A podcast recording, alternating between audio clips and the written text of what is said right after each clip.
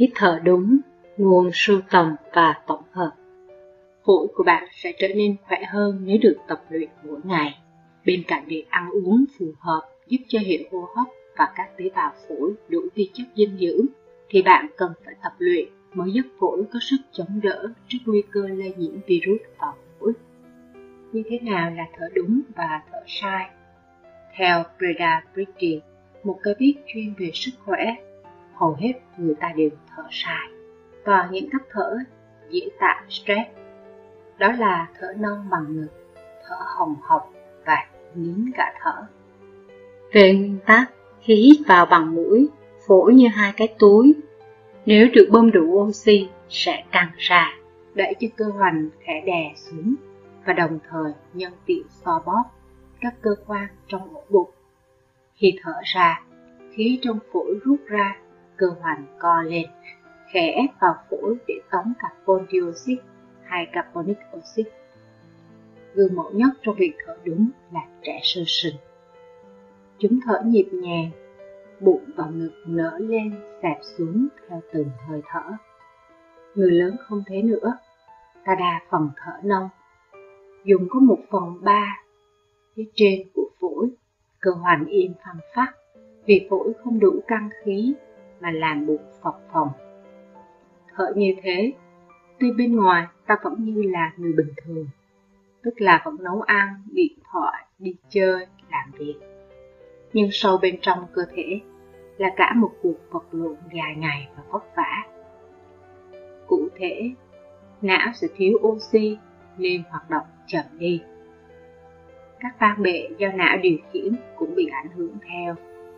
Lâu dài, việc não thiếu oxy sẽ khiến bạn hay quên, nhức đầu, chóng mặt, mất ngủ, thiếu tập trung, lúc nào cũng thấy muốn uống cà phê, uống trà cho tỉnh táo.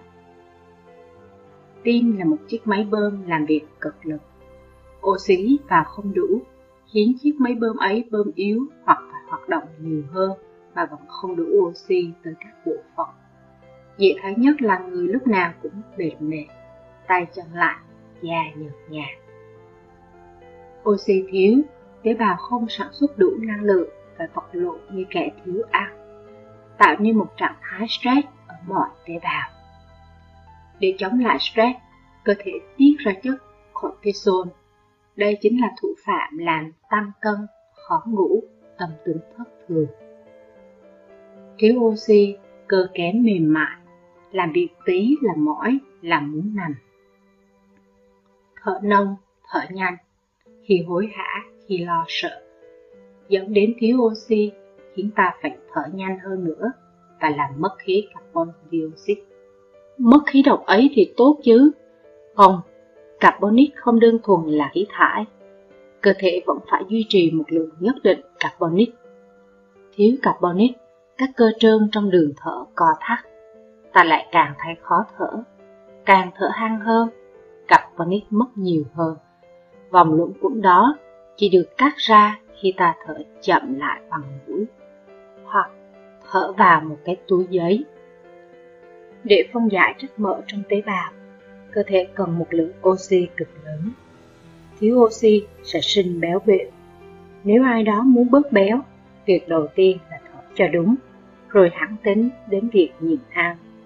Thở là việc quyết định một người có sống hay không. Người ta có thể chết não nhưng vẫn sống.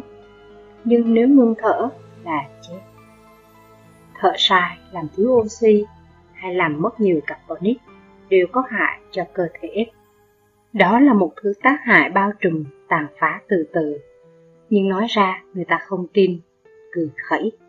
Quan trọng hóa, tôi vẫn đang sống thế này có gì đâu. Hoặc giật mình một cái, thở đúng được vài hôm, rồi lại thở sai tiếp. Vì sao ta lại thở sai? Có nhiều nguyên nhân khiến ta đang từ một đứa trẻ sơ sinh thở đúng cách, biến thành một người lớn thở sai và hai thủ phạm lớn nhất chính là bộ não và tư thế. Trong não có một bộ phận tên hành não, cỡ bằng một hạt điều, kích thước 2 x 2 x 3 cm, nhưng lại chứa toàn các trung tâm đầu sỏ như tim mạch, nội tiết, chuyển hóa và hô hấp, còn các chức năng sinh tồn, ngừng là chết. Các trung tâm này như các quản gia mẫn cán và chu đáo.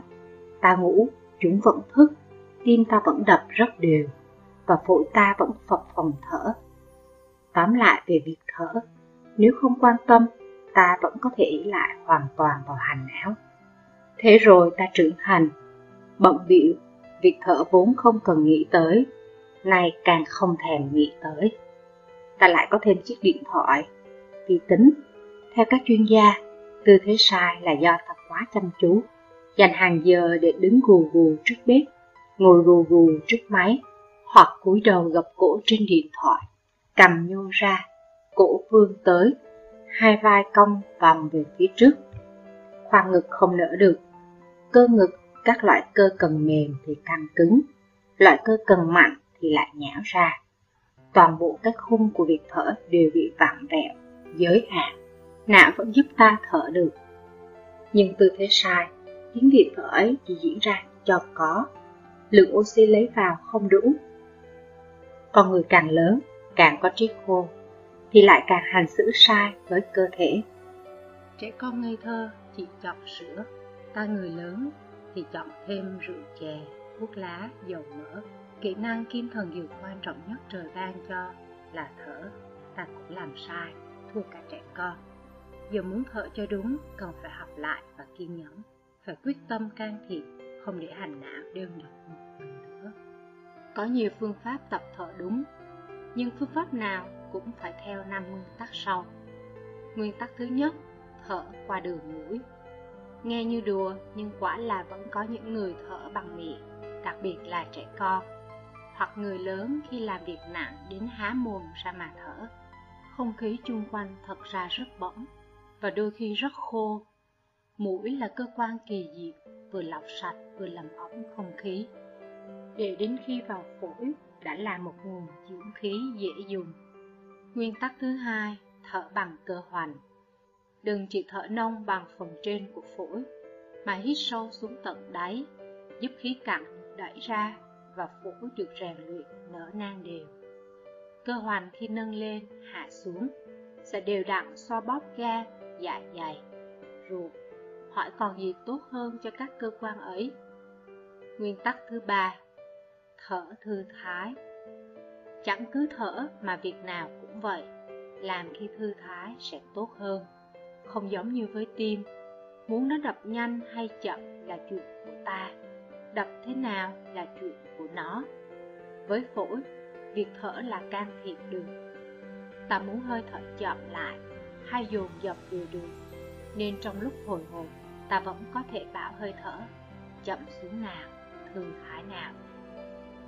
Thở thư thái là để oxy hít vào có thời gian lan khắp tế bào và carbonic có thời gian moi ra từ các ngóc ngách. Nguyên tắc thứ tư, thở nhịp nhàng.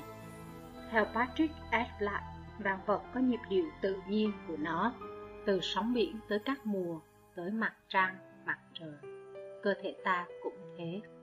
Tim có nhịp, não có nhịp, ruột có nhịp, và các hóc môn trong cơ thể cũng theo nhịp mà tiết ra. Thở về căn bản cũng có nhịp. Trong lúc ngủ, thở sẽ tuân theo nhịp của hành não điều khiển. Nhưng khi thức, việc thở đôi khi sẽ rối loạn tùy theo tâm trạng, trạng thái con người. Vì thế, dù rơi vào hoàn cảnh nào, cũng cố hết sức để thở nhịp nhàng, cho tâm trí mau về thế cân bằng. Nguyên tắc thứ năm, thở yên lặng. Một số người khi nói sẽ thở mạnh hơn, nói hăng, tiếng thở thành hữu hển. Đó là dấu hiệu cho biết đang thở sai. Những người ấy cần phải tập để thở yên lặng hơn. Hơi thở sẽ theo đó mà điều hòa trở lại. Hít thở sâu. Khi cơ thể ở trạng thái nghỉ ngơi, phổi sẽ hít thở từ 12 đến 15 nhịp mỗi phút. Để rèn luyện phổi, chúng ta nên tập cách hít thở sâu và có thể thực hiện bất cứ thời điểm nào trong ngày. Cách này rất đơn giản, chỉ cần thư giãn cơ mặt, từ từ hít không khí vào buồng phổi sâu nhất có thể, rồi thở ra qua miệng. Hít thở sâu giúp mở rộng khoang ngực, cho phép oxy được phân phối khắp nơi trong cơ thể và loại bỏ carbon dioxide CO2 ra ngoài. Các chuyên gia khuyến cáo nên thực hiện thường xuyên hít thở sâu trước khi ngủ vào ban đêm và sau khi thức dậy vào buổi sáng. Cách này sẽ giúp thư giãn cơ thể và tâm trí. Kỹ thuật thở cơ hoành Nằm ngửa, thả lỏng cổ và vai, toàn thân thư giãn, tinh thần thoải mái. Đặt một bàn tay lên bụng và đặt bàn tay còn lại lên ngực. Hít vào chậm, đều qua mũi sao cho bàn tay trên bụng có cảm giác bụng phình lên. Lồng ngực không di chuyển, khóp bụng lại dần theo nhịp thở ra. Thở chậm qua mũi hoặc miệng với thời gian thở ra gấp đôi thời gian hít vào. Và bàn tay trên bụng có cảm giác lõm xuống. Tập thở sâu, từ từ, tăng dần mỗi ngày và không quá sức. Những ngày đầu tiên trong quá trình tập luyện chỉ nên thực hiện từ 5 tới 10 chu kỳ một lần.